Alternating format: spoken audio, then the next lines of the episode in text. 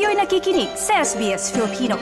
Pakinggan niyo pa ang kwento sa sbs.com.au slash Filipino.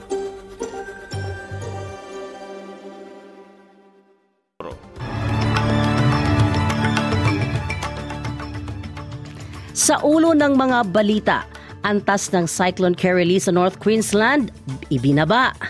Hindi bababa sa 20 ang patay habang nakapila sa rasyon ng pagkain sa pinakahuling pag-atake ng Israel sa Gaza City.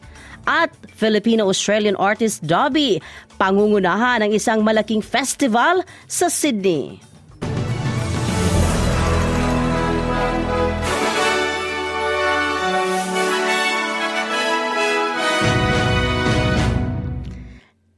Sa detalye ng mga balita, Binaba na ang antas ng Tropical Cyclone Carolee sa isang karaniwang bagyo, bagaman na nanatili pa din ang peligro para sa ilang bahagi ng Tropical North, coast dahil sa mapinsalang hangin.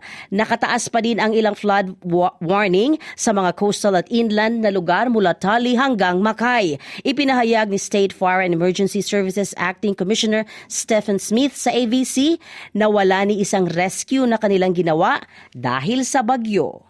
TC Kirrily got to Cat 3. It dropped and passed and crossed the coast as a Category 2, and it's now um, moved to a tropical low and moving into the, uh, Western Queensland. So, um, p- really positive reports overnight. Um, very fortunately, our swiftwater crews haven't had to perform any rescues overnight.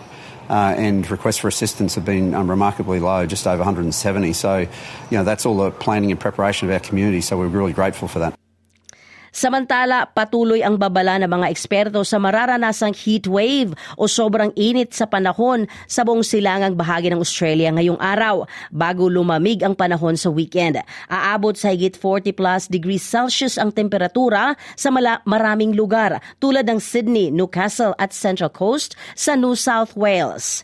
Sa iba pang mga balita, kakanta ang singer na si Nancy Bates sa isang makabuluhang kaganapan sa Australia Day sa Adelaide ngayong araw. Layunin nito na matulungan ang mga babaeng nanganganib na bumalik sa bilangguan. Ayon kay Nancy, ang pag-awit sa Australia Day matapos ang pagkatalo ng referendum para sa Voice to Parliament ay isa sa pinakamahirap na pagtatanghal sa kanyang buhay. Ngunit sinabi niyang pinili niyang maging bahagi nito upang itaas ang mga tinig ng mga babaeng bilanggo. Every Australian woman is vulnerable to incarceration. One sliding door moment, violence in the home that you've, you know, reacted to, drug and alcohol addiction.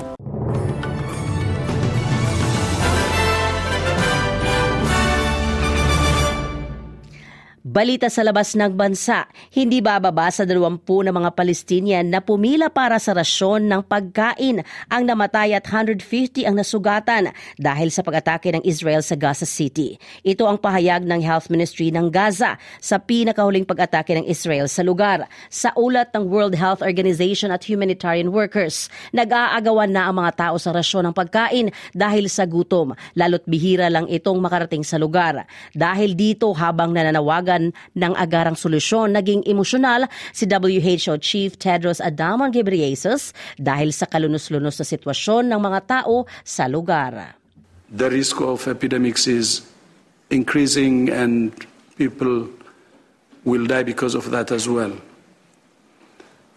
And people are facing deaths or risk of death because of hunger and starvation and famine. If you add all that, I think it's not easy to understand how hellish the situation is. Ayon sa kinatawan ng Israel na si Walid Gadban, nagdesisyon ng international community na huwag nang alalahanin ang mga Israeli hostages na nanatili pa ring bihag sa Gaza. Sa ngayon, tinatayang nasa higit 130 hostages pa ang pinaniniwalaang nasa Gaza. Balita naman mula sa Pilipinas.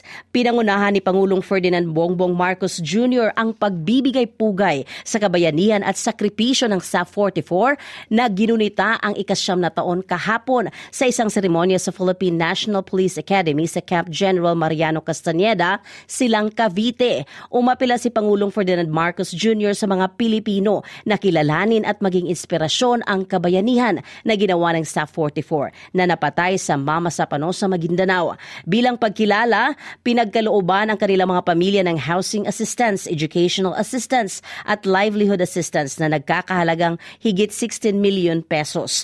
Kasama pa ang enrollment sa PhilHealth Lifetime Premium Coverage at pagpasok sa ahensya ng gobyerno kabilang na sa PNP.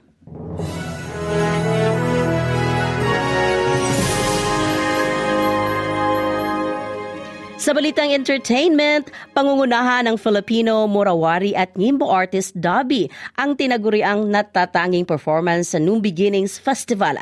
Bukas, araw ng Sabado sa National Maritime Museum dito sa Sydney.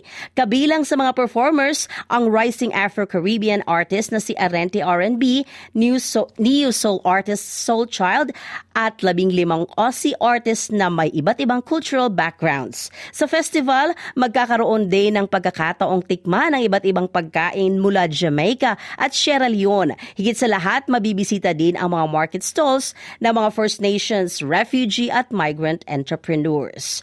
At sa lagay ng panahon ngayong araw ng biyernes, maaraw sa Perth at 32 degrees Celsius. Bahagyang maulap sa Adelaide at 24. Posibleng may mga pag-ambon sa Melbourne at 22. Ganon din sa Hobart at 21.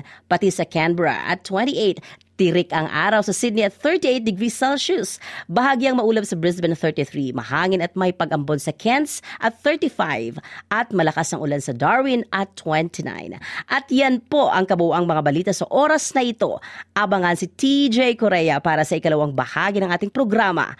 Ako po si Sheila Joy Labrador, ang inyong lingkod para sa SBS Filipino.